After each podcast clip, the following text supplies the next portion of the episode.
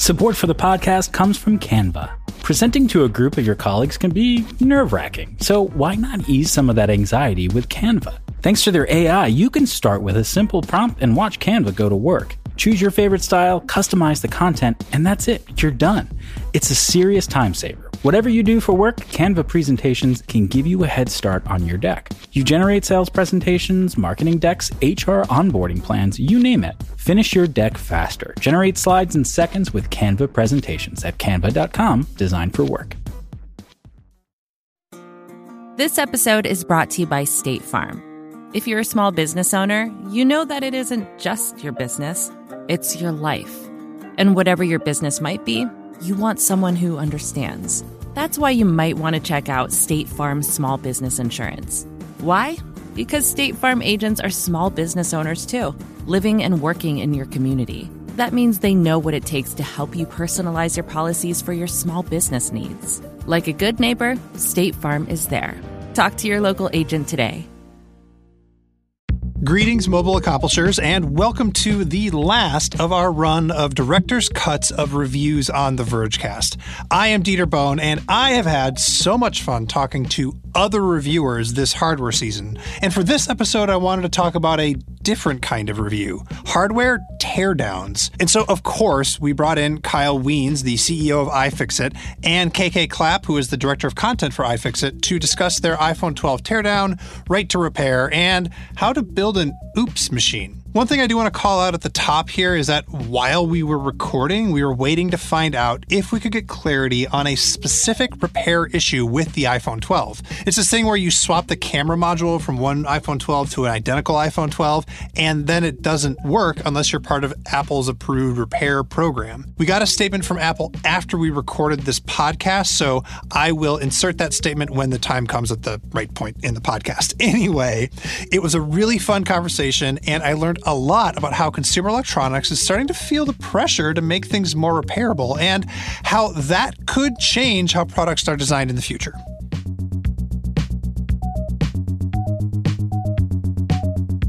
Kyle Wiens and KK Clapp, thank you for coming on the Vergecast. So, you may have heard we've been doing these sort of director's cuts podcasts of all the reviews that everybody in the tech media industry has been doing. And I wanted to bring you two on because, from my perspective, your teardowns of electronics count as reviews to me, but they're just sort of reviewing a different thing. So I don't know, just to get started with an overview of iFixit, can you talk a little bit about why you do teardowns and what sort of things you're looking for when you start a teardown? Well, we certainly think of them as a review. The goal is to let people know before they buy the product whether they're going to be able to fix it or not. Uh, the process is uh, going in and saying, okay, if I'm if I'm diving into this, of course, every every device is new. With something like an iPhone, we've taken apart previous iPhones, so we have a feeling as to what it's going to be like. Uh, but we uh, get out our tools, and it is an exploration of how do you open this thing. Like with with the Microsoft Duo, how do you open the Duo? Nobody knows. Right. So we had that, you know, you start from fundamentals and we start and we're guessing.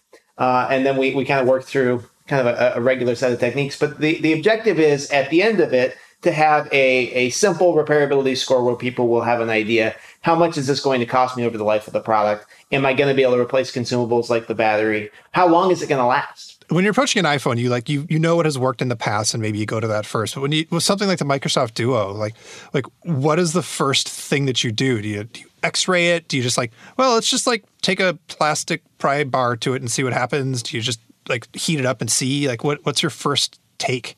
It honestly changes between every device. Um, so the Essential Phone, we did the teardown simultaneously with our video team and our. We had two teams doing the same teardown, and they actually had to have two different ways to get into the phone. So we froze one, and then we used heat on the other.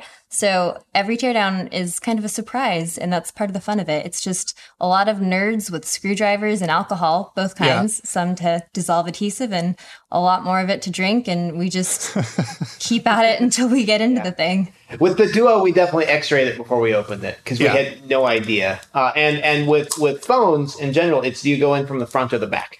right. Uh, and it is not like with the Essential phone, it was not obvious. With the with with the Duo, it was not obvious. Uh, so the X-rays definitely help and we don't have an X-ray machine ourselves. So mm-hmm. the logistics of actually getting the phone, uh, which of course every reviewer has to deal with those logistics to some extent. I feel like ours are a little bit cha- more challenging. Like with the iPhone 12, we had I think eight or ten iPhone 12s that we had here that we were disassembling. Wow. Um, because in order to like do these parts compatibility uh, swaps, we have a video team, we have uh, a, a, another team. We have to we have to have phones. The X-ray machine is in San Diego. We're in San Luis Obispo, so we have to get phones to them. It's a it's a logistics process. Well, part of your logistics is uh, you always try to get these teardowns up really really quickly.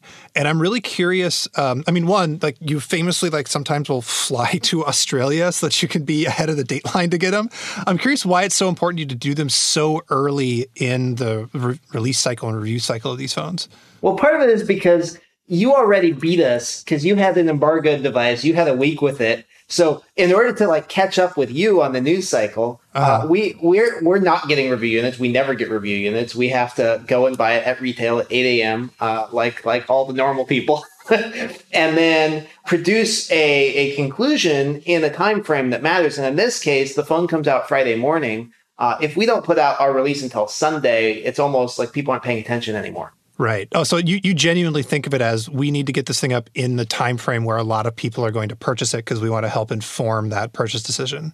We want to inform the purchase decision, and, and we also want to be part of the reporting on the phone's release. Right? right. New iPhone is out. Should you get one? Everyone is going to. Everyone in the population is going to form their opinion on that in the first couple days based on the initial reviews. Right? Uh, should I buy a Duo or not? Uh, whatever reporting is happening now about whether you should buy a Duo doesn't really matter. It's the conversation that happened when it came out. So the other interesting thing is that you always give your devices a repairability score. Uh, we also give scores at The Verge. Uh, they, you know, there's other sites that refuse to give scores to their reviews, and it's actually a really fraught kind of dynamic. And I have many, many opinions about why we give a thing a score and what it means. Can you talk a little bit about how you arrive at your score and how you think about that score? Yeah, so a device, we give a device a score based on zero to 10, based on its repairability. And we're really looking for how things can be repaired or refurbished in the field by consumers. So we pay particular attention to screens and batteries because those are the two most common repairs. Whether or not something uses proprietary tools for servicing, which I'm sure Kyle has lots to talk about proprietary tools and software, and um, you know the types of fasteners and even screws. So Apple famously made their proprietary pentalobe screw that sits on the outside of the phone, and once you get inside the phone, you see no more pentalobes. So right. those are the types of things that, you know, you might not have a pentalobe driver sitting in your kitchen drawer, and so you lose points for that. Well, I imagine not seeing a pentalobe driver or screw inside the phone is like a really clear indication that there's no actual technical reason for it. They're like, oh, this is a better kind of screw to like not be stripped or whatever. It it literally is just so that they can like limit access to getting inside. Absolutely, it's yeah. crystal clear that that it's it's purely uh, uh, to, there to limit people. The original uh, iPhones, uh, all the way up to the iPhone 4, had Phillips screws on the outside, and then they switched to pentalobe. Right. Uh, so that shows that it's a it's a service profit driven reason and not a not a technical reason. So for us, our score is um, it's really subjective. So um, we look at scores of other phones in the same category. We uh, heavily change it based on price. Actually, that actually factors in a in a big way. But what we don't have is like a rubric. We don't have all right battery life over eight hours uh, plus two points, processor speed you know not quite at the fastest thing minus 0.5 points or whatever. We really right. think of it as like an editorial statement about the device and it's sort of it's subjective in the same way that like a headline is subjective um, and so a lot of people expect that it's like the score that being a number means that this is an objective measure of a thing that we've come to by like running through a spreadsheet. Do y'all do it the same way or do you do you actually like have a spreadsheet? Do you actually have a way that like because it's it's a little bit more objective about whether or not a thing is repairable? So we started out doing it more like you're describing and over time as it's become more influential in the design process and regulators are looking at using it, uh, it's become much more objective, much more formulaic.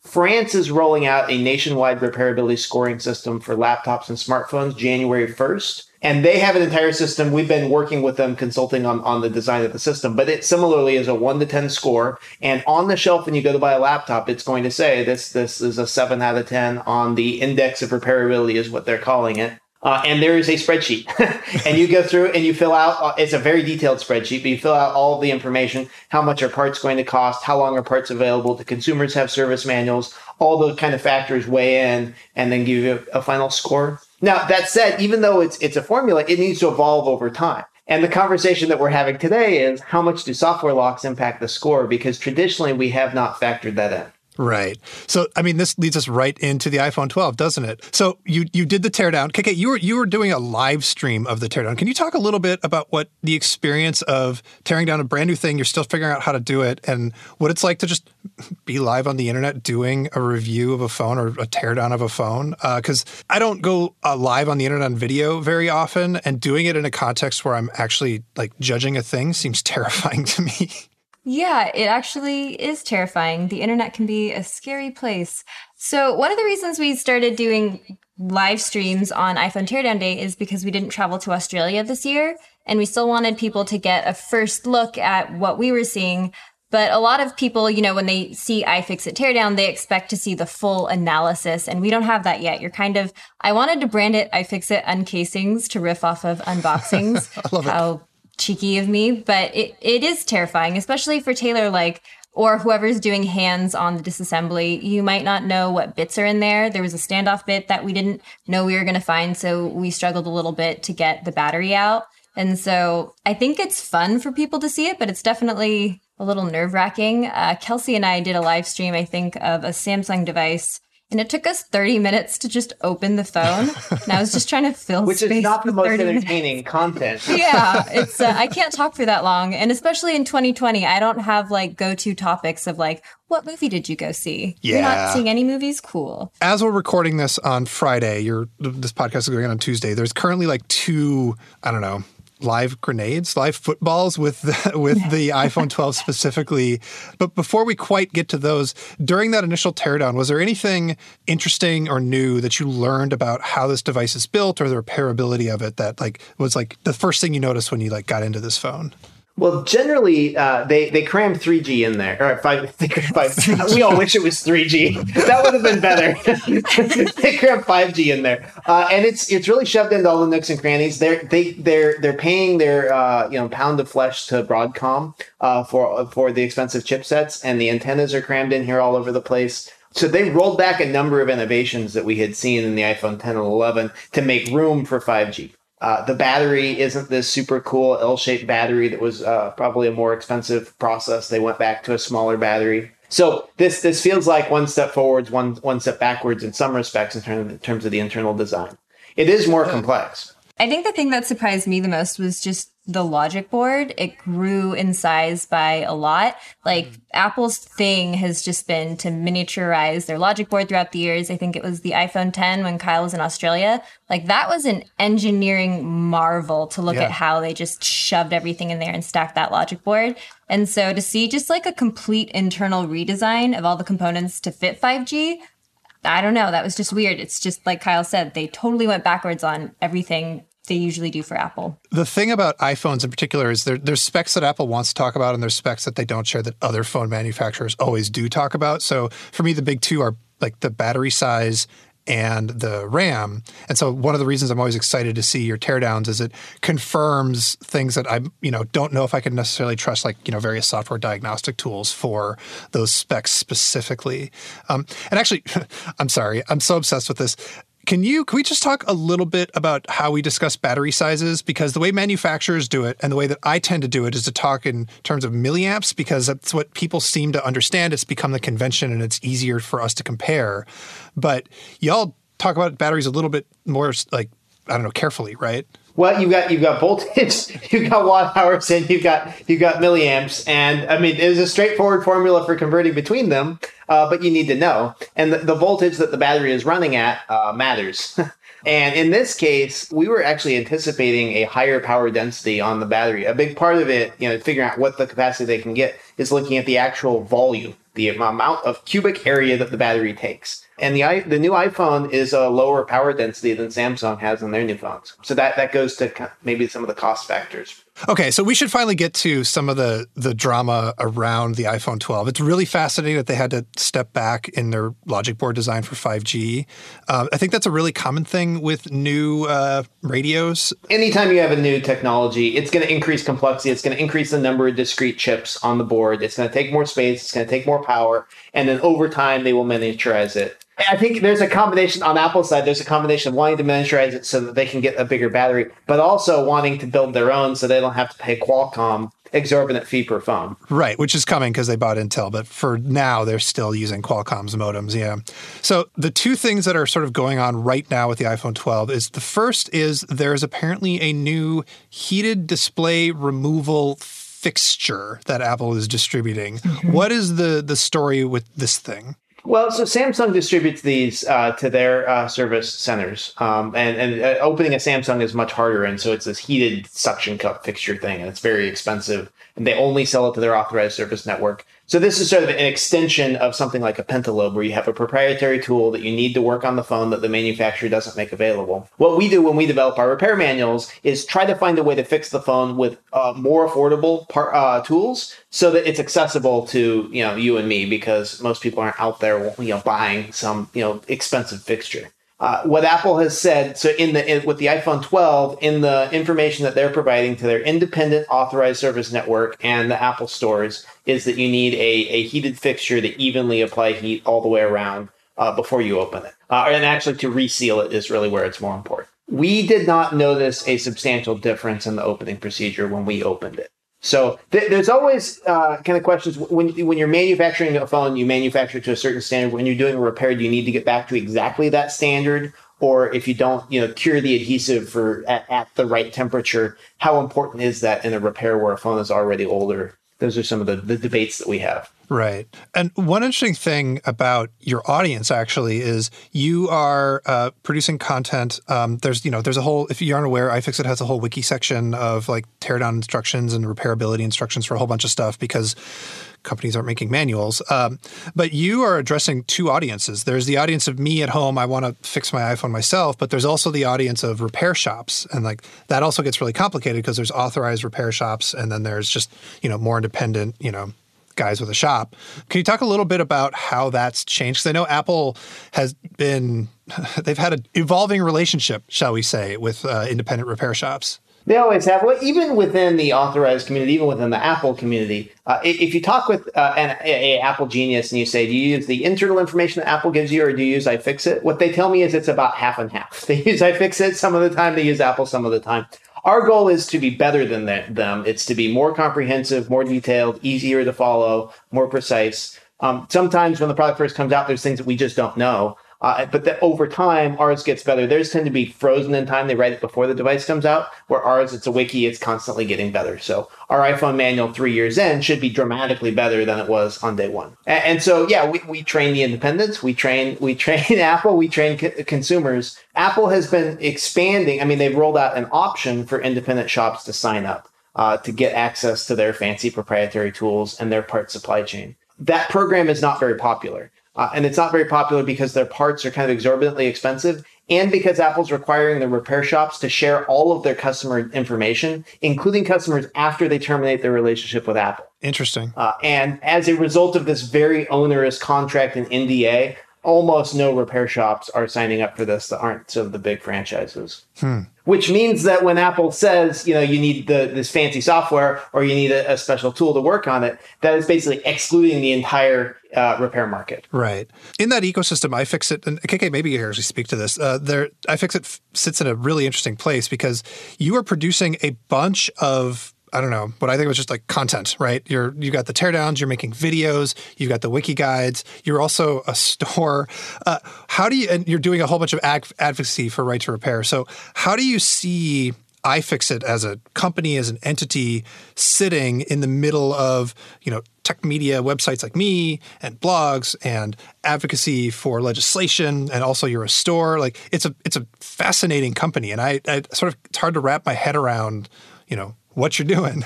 Yeah, it's one of the reasons I don't choose a title because Kyle believes in hiring T shaped people that can do everything.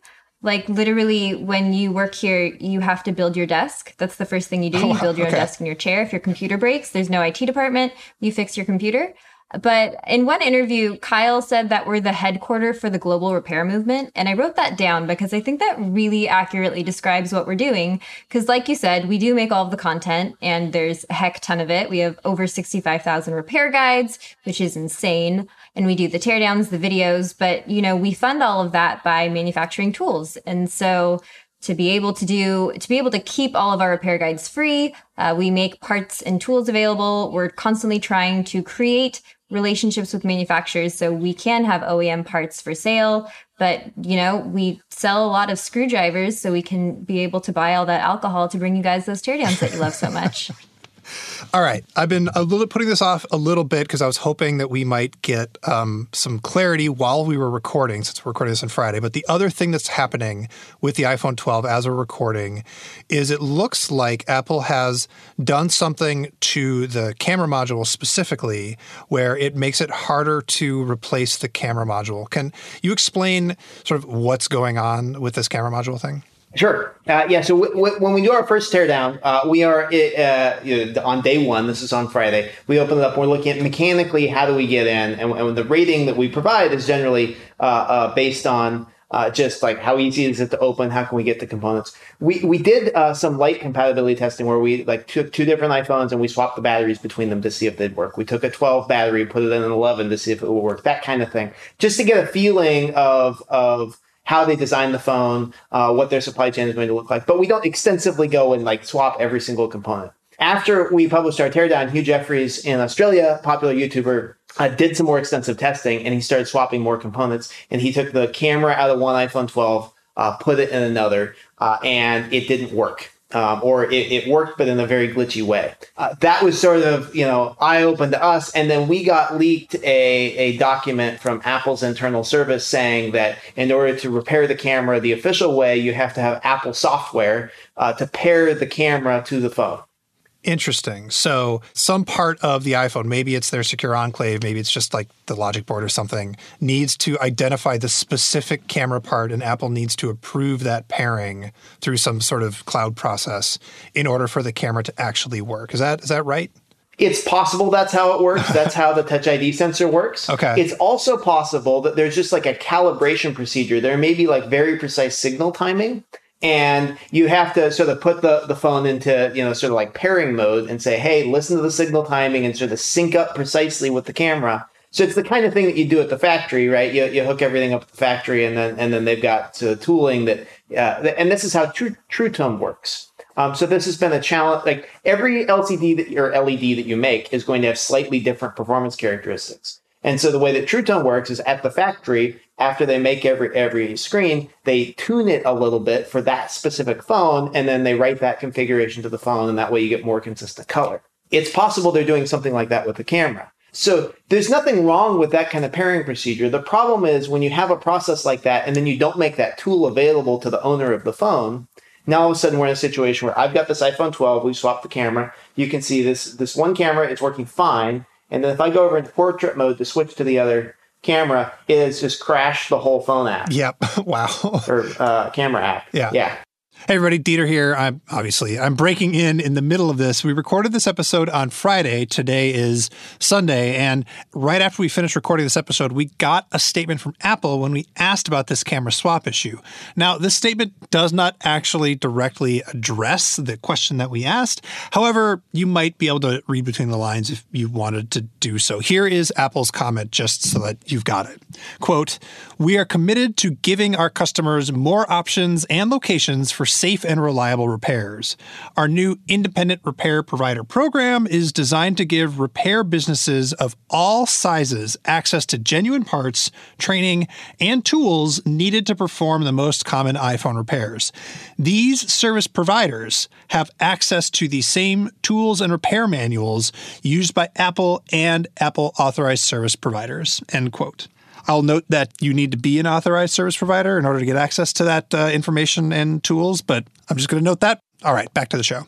So, one of the interesting things that happens with your teardowns and like my review of the thing is you start to see that these iPhones are just computers and the, the, way the parts work. So, one of the big features of the iPhone 12 camera is that they can do portrait mode in um, the dark. They also like they're doing more of their sweater mode, their deep fusion stuff, and so the the camera is taking more advantage of their new processor and more parts of their processor in a, in a like much more integrated way than it did before. So if you wanted to make a completely above board explanation of why this camera swap doesn't work, like that actually makes a lot of sense that it needs to calibrate. But to me, the problem is that we don't actually know. Is it because it's an issue where they need to calibrate it? Is there some other good technical reason for it? Or are they just trying to somehow limit repairability because they don't like the idea of these camera swaps happening?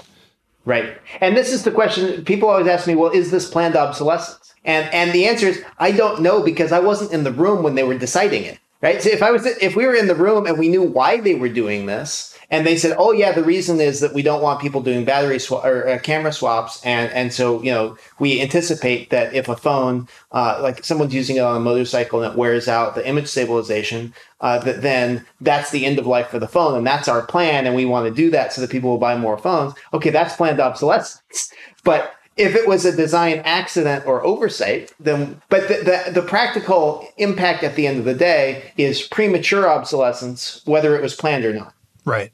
Yeah. I mean, this is when when people rail against big tech. Uh, I always find that there's there's actually two conversations to have, and you just there's the actual impact of it, and then there's is there is there a nefarious plan? And um, if you can find the nefarious plan, then great, you got them. Uh, but often there's just not a nefarious plan. There just ends up being nefarious effects from a bunch of decisions internally that are actually very reasonable, uh, but they, mm-hmm. the end result is that it's difficult. I think Touch ID is actually um, an interesting example of this. So they it, there's a pairing that has to happen there to their secure enclave, and the way that they built the security model on the iPhone depends on that hardware trusting each other. And so replacing right. that module or Face ID is a little bit more difficult, right?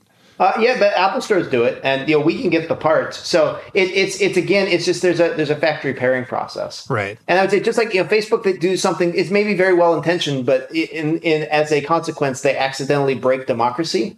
Uh, what what Apple is doing here is accidentally breaking the entire recycling uh, stream for our electronic products. Every re- if you look at the electronics recycling world, the recyclers all make money by uh, reusing, reselling, repairing devices. They only make a very small amount of money from the copper and gold that they can get out. Like an iPhone, if I shred this and I melt it down, it's worth about twenty five cents very hard to pay someone to disassemble this safely and dispose of everything for 25 cents. So they make money off of, hey, let me harvest the cameras out of this one and then I'll sell that as a repair part. It's also worth noting that recyclers have to get the battery out to be able to recycle this device properly. Kyle and I have spent a lot of time in recycling facilities. And if you think about something like an AirPod, we had to literally Dremel the battery out. And so what ends up happening is a lot of batteries end up in the shredder and batteries are like the leading cause of fires in recycling facilities. And recyclers use iFixit to be able to disassemble their devices so they can safely recycle things. So I don't think manufacturers are thinking about recyclers when they're designing their products. Speaking of batteries, whenever there's a new phone or a new thing for me to review, I have emotions about certain components. So I, I have strong feelings about USB C. I have strong feelings about the headphone jack, although I've kind of lost that battle. Uh, unless, except for inexpensive phones for some reason. I've got my headphone jack here. I, I have equally strong feelings. I was going to say can pry my Pixel 4a out of my dead, cold dead hands. It is funny that the phone manufacturers have decided that low cost phones get headphone jacks and more expensive phones don't. I imagine you all have uh, many, many feelings and opinions uh, about pull tabs on batteries. Just like pull tabs I have known. What? How have those evolved over time? Well, in general, pull tabs are better than the alternative, which is like the way that the MacBook Pro is designed, where you've got five very flat battery cells that are glued down with excessive amounts of glue. And it's very challenging. You have to heat and pry and use solvents to remove it. So we prefer pull tabs over over just straight up adhesive. Now there are you know there are some challenges around them. They they age like I mean, you need to replace the battery every every say two years. Uh, you also need to replace those those adhesive pull tabs every two years, or they get brittle and then they break. So there are two companies that make these things. Uh, we can get very nerdy. We, we spend time like we hang out with adhesive engineers. We have the the Tesa and the 3M sales reps here teaching us how they put these things together. And so the two companies make almost all the tape in the world, uh, and it's Tesa, a German company, and 3M, of course, the American giant uh, uh behind Post-its. Um, and and these these adhesive strips on an iPhone battery, if you haven't uh, seen them, they're like a command strip that you can buy at Home Depot, where it's adhesive you stick to the wall, and there's a little pull strip. You pull the pull strip, it comes off, and it doesn't leave any residue behind. It's pretty cool. Are there any other parts inside the inside the phone that are like you're just like, oh yes, I see a pull strip. You look inside like, oh yes, I see a Phillips screw. Is there is there anything that like, oh, you're you're really happy to see it when you open one of these things up?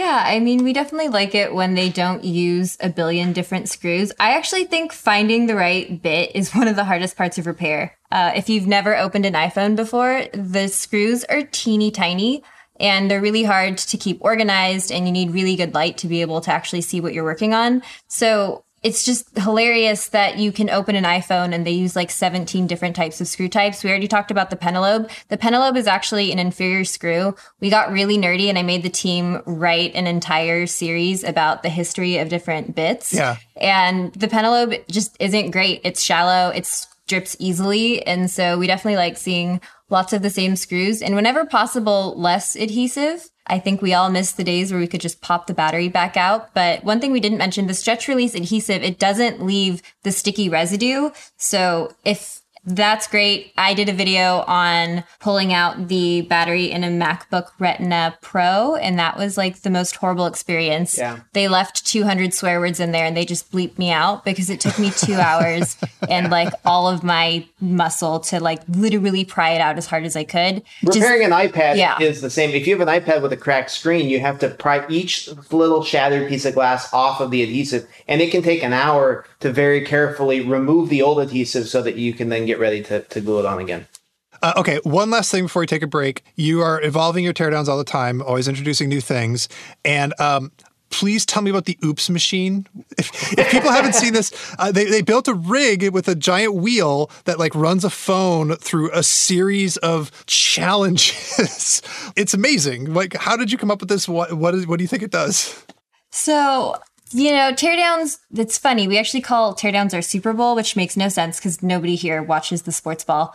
But we always try to do like some sort of fun thing on teardown day. And this year, Apple had said that the phone was oops proof. So we wanted to just have a little fun with it. And actually, two of our retired teardown engineers built that for us in their garage and brought it over. But we always try to do like last year we had a beer tube because Apple said that they tested their IP rating in beer. And so literally one of our engineers was like, we should build a beer tube. And I said yes. And Kyle still pays me to work here for building oops machines and beer tubes. And so we always just try to have a little fun with it. And I was actually really surprised. So the phone went through the entire thing. We tested it with another phone that we didn't apply adhesive to and we sealed it back up and it did get water damage. So it definitely, you know, was effective at killing a phone. But the iPhone 12 did really well. It barely had any dents at the top of it once it went through all of the sand and the hammers and the heat machine. I didn't get to light anything on fire.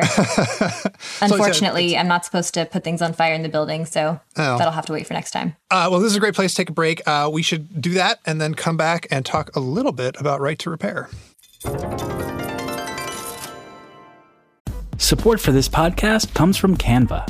They say Rome wasn't built in a day, but you know what you can get built in a day? Your creative deck. You can generate creative decks to use for all your important presentations with Canva. Thanks to their AI, you can start with a simple prompt and watch Canva go to work. You want a sales presentation for a tech company? Done. Create an employee onboarding plan? No problem. Just type it in and watch Canva work its magic you'll have generated options in seconds. Choose your favorite style, customize the content, and you're done. It's a serious time saver at work, so whatever you do at your job, Canva presentations can give you a head start on your deck.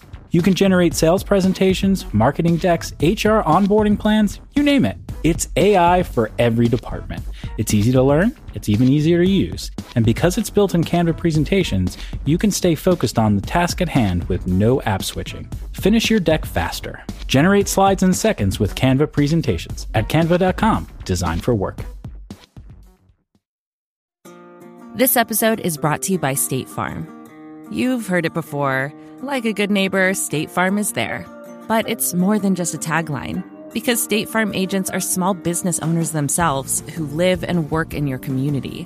And if you're in the market for small business insurance, who better to work with than an agent who understands what it takes? State Farm agents can help you create a personalized insurance plan that fits your small business needs and budget. Talk to your local State Farm agent today about small business insurance. Like a good neighbor, State Farm is there. So we're back. One of the other things that iFixit does a lot of is advocacy, and specifically for this right to repair movement. Uh, I'm sure if you're listening to the, this podcast, you kind of know vaguely what we're talking about. But what, what's happening now is there's a bunch of legislation happening in a bunch of different regions. Kyle mentioned uh, that there's some stuff going on in France that's actually getting enacted.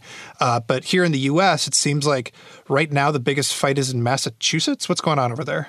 Oh, Massachusetts is fascinating. This is about cars. Uh, so all the new cars have wireless transmission in them, right? They got they got cell networks, uh, and and like the Teslas get updated over the air. Well, what the next wave of this is the the car is going to say, "Hey, I need an oil change," and it'll phone up the dealer and schedule an oil change for you, and then add it to your calendar. Well, the problem is that that cuts out your neighborhood mechanic. And so, question one is a ballot initiative in Massachusetts that says, should the car owner have the right to be able to change who that wireless data goes to so that this uh, in- information about maintaining your vehicle can go to your neighborhood mechanic and not just uh, the Tesla dealership. Okay, that seems reasonable. What's the problem? the, the car manufacturers are not excited about this because ah. it was an opportunity for them to monopolize service, right? And over time, as margins have been squeezed on new cars, they make more of the money off of service. So the, the big car manufacturers have spent over $25 million opposing this seemingly common sense ballot initiative. Yeah. I mean, in our world, we're talking a lot about consumer tech, but right to repair is actually a much bigger deal. It's it's coming for cars. Uh, it's it's been a huge problem with farm equipment. Nilay uh, is getting a generator installed in his house upstate, and uh, you know it's part of propane. It's huge, and it comes with a service contract and a mandatory internet connection so they could do stuff. What do you? How do you feel about this general trend? Because there there are genuine benefits to having my big honking machine connected to the internet because they can learn stuff about that. But it also can cause these lockdowns. You know, I started iFixit five and a half years ago, and the narrative around right to repair has really changed. And there are a few things that I can kind of point to that really put it on the map. I mean, more and more we're shoving a chip in anything that we can literally shove a chip into. But you had mentioned farmers, and I think they're super interesting because if you think about a farmer, farmers are very used to living off of the land, being independent, and now their tractors are run with all sorts of chips and sensors that they are not being allowed to fix themselves. So instead of a farmer being able to fix his tractor, they now have to call John Deere and wait for a technician to come out to their farm and sometimes literally just reset a sensor. And as you can imagine, like we go, or we, not me, but people go to the Apple store and they drop off their phone and people hate being phoneless for a day. Imagine a farmer not being able to use his tractor for a couple days. Like that is absolutely unacceptable. That affects their bottom line and their livelihood. And so, yeah, right to repair is really far reaching. And I am so happy to get the support of farmers because, like, that was unanticipated and they really, really helped to move this forward. And, and we keep learning that it impacts different industries. So fundamentally, the question is one of control and property rights. And that impacts every type of product out there. So whether it's a piece of farm equipment, an iPhone, or a ventilator, uh, the manufacturers want control, and, and with the ventilators, they want to take control away from hospitals. Apple wants to take control away from you with your phone. John Deere wants to take control away from farmers. And so this really is the t- property rights battle of the 21st century. Who is going to own our things a decade from now, two decades from now? That battle is being fought right now.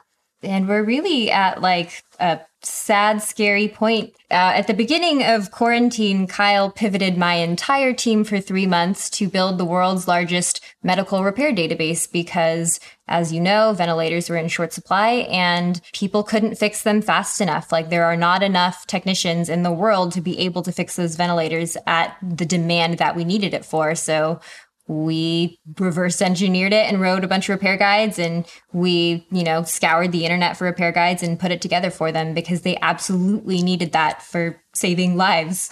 Are there other places where people might not think about this being such a hot issue? Like farmers i think came as a surprise to a lot of people that aren't farmers but it's a huge important problem. Ventilators of course.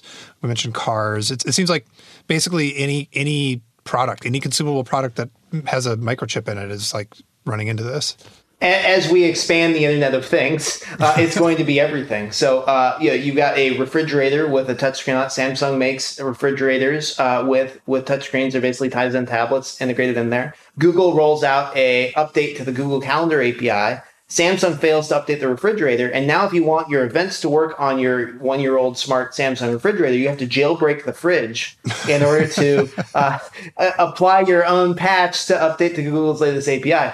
Um, and and like then you get into it's actually it wasn't legal to jailbreak a refrigerator until a few years ago when we got an exemption to the DMCA section 1201 and and so as we have this sort of broader right to repair fight it's being fought in over 20 US states it's being fought in Europe. Well every 3 years the copyright office reviews what software changes it's legal to make to your product and that's happening right now as well. So I don't know if this is a devil's advocate argument, but with my car in particular, I'm like, I, I this is too complicated. It's gotten too complicated. I'm not going to try and fix it myself. It's one of the reasons I got into uh, biking again uh, during the pandemic. Is like I can fix my bike, and that makes me feel good. Uh, but in general, I could see a lot of people like looking at their phone, looking at their laptop or some other thing, and just going, you know, I'm not up to this. Uh, but KK, you've been doing this thing. Uh, I think it's called I Am a Genius, where you're like actually trying to encourage people to repair their own stuff because we actually are capable of dealing with this complexity? Yes, I am that person that you described with your car. I don't think Kyle has ever been more disappointed in me as to when the one time I took my car to the dealer and got an oil change. like, I've worked with this man for five and a half so years, easy. and he was so mad at me for just not coming to his house. But I don't want to change my oil. Like, I don't. I don't. I feel so much more comfortable under the hood of an iPhone than I do under the hood of a car. 10 out of 10 do a battery replacement versus like I think it's way more dangerous to replace the tire in my car. And so, you know, I'm a good example of yes, you can learn to fix an iPhone. And I think, you know, if I wanted to dedicate the time, I could absolutely learn to fix my car and replace my tire, but that's just not really something I want to do. But for me, right to repair is about having options. I don't want to admit this in front of Kyle, but the dealer actually did over tighten my oil pan. and when I did bring it to a third party, I, they had me bring it back to the dealer because they wouldn't even touch the assembly on the car. And wow. I was just like, yeah, now I am publicly admitting this forever to live on air. Well, uh, it's it's about it's about choice, right? Yes. Uh, think about Home Depot. What portion? It, it's it's great that Home Depot is in our lives. What portion of, of the population of the United States goes to Home Depot on a regular basis to do repairs in their house? It's not it's not 50% it might, it might be 10 or 20% of people are DIY buyers. The rest of folks if they have a problem they're going to call a plumber right? That's fine. That ecosystem you need the DIYers to sort of create the ecosystem to make sure that the Home Depots of the world are there and, and successful and thriving so that the one time you do need to go in and get something to, to fix a, a toilet flap yourself it's available. Yeah, that's a really good pivot to talking about how industries are responding to uh, a growing awareness that we should be able to repair our own stuff. So, have you been seeing big trends in let's consumer electronics specifically toward uh, they were getting worse, but now they're getting better? So, we, we talked about pull tabs on batteries. Are there any are there any companies or are there any trends that you're seeing? We're like, oh wait, no, they're they're figuring this out a little bit. It is definitely an awareness that's growing. I mean, just look at Apple's recent uh, environment report. You wouldn't have seen them talking about the importance of repair even three years ago. And the environment rep- uh, report, they're bragging about how they found some iPhones and then redeployed used iPhones internally at Apple, and that's this wonderful uh, uh, environment saving uh, thing that they're doing. We're seeing it with with product trends. Look at the Microsoft Surface laptop. Yes, that product was the only laptop I'm aware of ever that had a battery that was not possible to replace in any way. Uh, no, author- no authorized service could do it. No one could do it, and so the battery was disposable after the first battery and and Microsoft realized that that was not a good strategy for a product. And and so the Surface, the new Surface laptop, uh, went it went from a zero out of ten repair score to a five out of ten, just dramatic improvement. That was not an accident. The thing about that Microsoft example specifically is this isn't just a bunch of I don't know we're not hippies, but a bunch of like rabble rousers demanding like we're extremists right to repair, blah blah. It's like no, actually like big Fortune 500 companies are annoyed when they can't fix the stuff that they're deploying to their own employees, right? And so it's it's not it's not just a like a principle thing. It's an actual it makes the economy, it makes companies run better thing when it's possible to fix this stuff. Absolutely. Especially right. now. Everyone has become their own IT department right. and I can't tell you, like, my whole text messages from friends and family are just like, how do I fix this? And there are a lot of common things that you can do. And the fact that repair manuals don't ship with our devices anymore. Like people now more than ever don't know how things work. And to be able to just do basic troubleshooting, which is why I tell people just like take apart a phone. Like just just try it. I know you have a phone in your kitchen drawer. You're at home. You're doing nothing. You could just do it and see how it works. And just like we need to normalize that there's just a battery, just like there's a battery in your car, in your watch and it's not as complicated as we think it is. The other thing, and maybe the Surface is a good example of this, if we could bring it back to the iPhone, is there is this perception that there's a trade-off between good design of a nice object and the thing being repairable. So, like we just reviewed the latest version of the Fairphone, and it seems very nice, uh, but it also is like a phone that like I'm just I'm never gonna buy it. Do you think that trade-off is real, and how do you think that companies and even consumers should think about that? Well, so let's talk about uh, sure. let's talk about earbuds. Uh, the AirPods. So you've been reviewing these things. What's your take on the quality of the Galaxy Buds compared to the AirPods? Uh, honestly, I I love the Galaxy Buds in particular. I prefer noise noise isolating. Their Bluetooth uh, is okay. Their battery life is great. So for me, it's like the AirPods have slightly better noise isolation. Uh, the, the, pros at least do, uh, but the the Buds have their own benefits, and I prefer their stack of trade offs to the AirPod stack of trade offs. Unless I'm like trapped in an uh, iPhone ecosystem, in which case, yeah, blah blah blah. Okay, so so this is a product that clearly yeah, it's at least sure. at parity, right? They are both fantastic products. Okay, the AirPods are disposable; they get a zero out of ten. The Galaxy Buds are super repairable; they got an eight out of ten. You can swap the battery anytime you want. Galaxy Beans. Galaxy Beans. Uh, and how does that how does that work? Like why why are the the buds and the beans? I love calling them beans.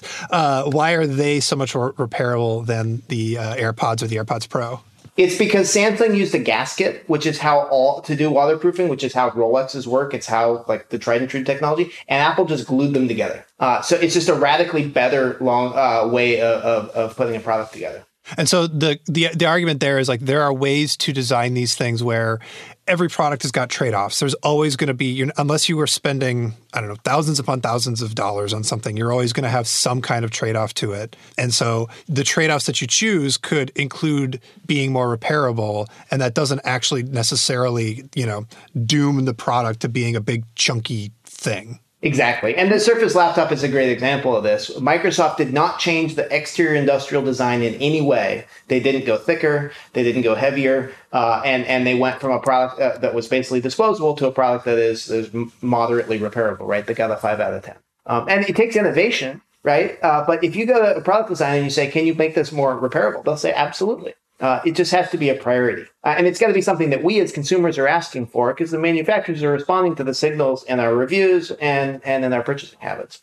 So actually, that's a maybe a great place to end up. If I'm a, a regular consumer and I want to like send a signal either, you know, social media or with or with my money, what are the best ways to send that signal? Uh, do you think to like encourage more repairability? Is it is it that I just I, I should never buy a device with a lower repairability score like that? That seems like an option, but yeah, we have an internal. So laptops, I will not buy laptops for the staff of iFixit that score lower than five out of ten. And that's just kind of our general rule. We won't buy wireless headsets that have batteries that are not replaceable. So before we go to buy a wireless headset, we just look and see can we get a battery for it? If so, great, it's approved. If not, we're not going to buy that. Uh, so they're very simple, and usually, if you if you search around for parts for something, if you can find parts for a product, then th- there's some way to install that, and that's a pretty good signal. You can also look on our repairability charts. I mean, the other thing that underlies this discussion is um, not just your purchasing decision, but how often you're making that purchasing decision. Because this whole repairability thing is a uh, you want to be able to keep your phone for more than a couple years. Because the the best way to recycle a phone is not to have to recycle it, right? It's to keep using the one that you currently have, right? Right. It's long lasting. And that's, know, there's a software component of that too, right? Apple does a better job with software updates than some other companies do. Um, so that's definitely a factor. Uh, availability of parts is a factor. Availability of service information is a factor. So that, that's why we roll it all up into one score. Um, but these are all things to think about. Also, buying refurbished and used are really yeah. good options. It doesn't have to be a new phone. There are so many great options for buying refurbished and used. And I think you guys just put out an article about that. Yeah, no, we did. Uh, I love buying refurbished. Actually, it's the first place I look when I when I need to get something, and then if I can't, I'll buy new. But usually, I try to buy something refurbished. Well, where can folks find you to if they want to go uh, look at the stuff you're making?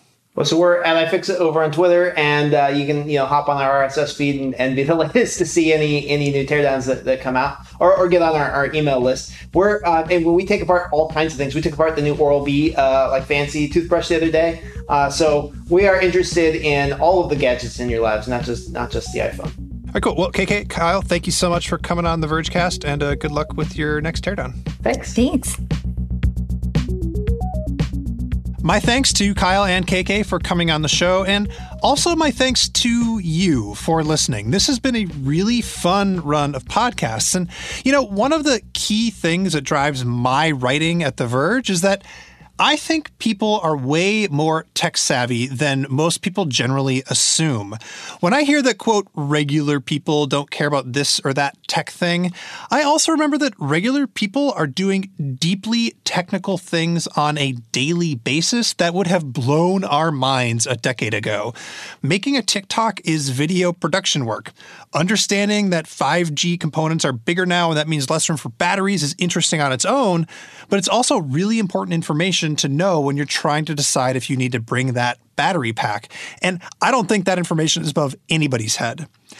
Every reviewer and every outlet has a different approach to handling these technical topics.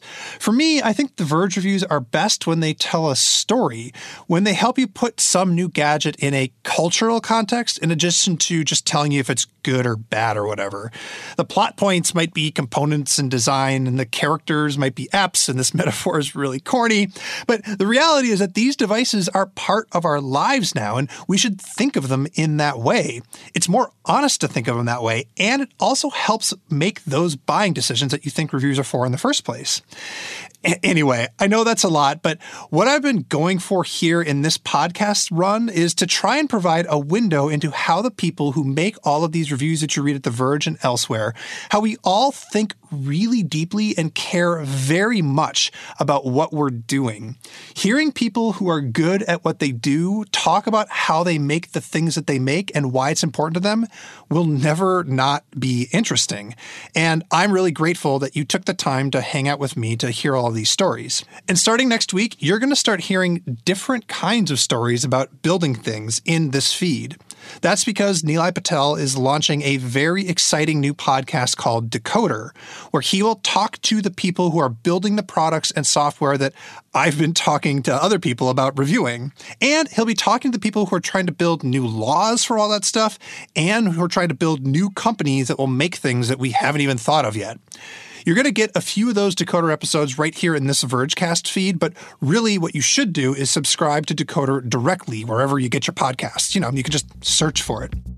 Thank you so much for listening to this short run of director's cuts of reviews. And you know what? Maybe we will bring something like this back in the future, but I want to give some thought to the right structure for these kinds of shows. It would really be helpful if you let me know what worked for you or what didn't work for you. My email is still dieter at theverge.com. You can also just tweet at me at Backlon. Last but absolutely not least, I would like to give a huge thanks to my producers, Sophie Erickson and Andrew Marino, without whom this show would never have happened. We'll be back Friday with the chat show. Rock and roll. Thanks to Canva for their support. Canva wants to make your presentations come as easy as those thoughts that pass through your head. And thanks to their AI, you can start with a simple prompt and watch Canva go to work. Choose your favorite style, customize the content, and you're done. It's a serious time saver. Whatever you do for work, Canva presentations can give you a head start on your deck. You can generate sales presentations, marketing decks, HR onboarding plans, you name it. Finish your deck faster. Generate slides in seconds with Canva presentations at canva.com, designed for work.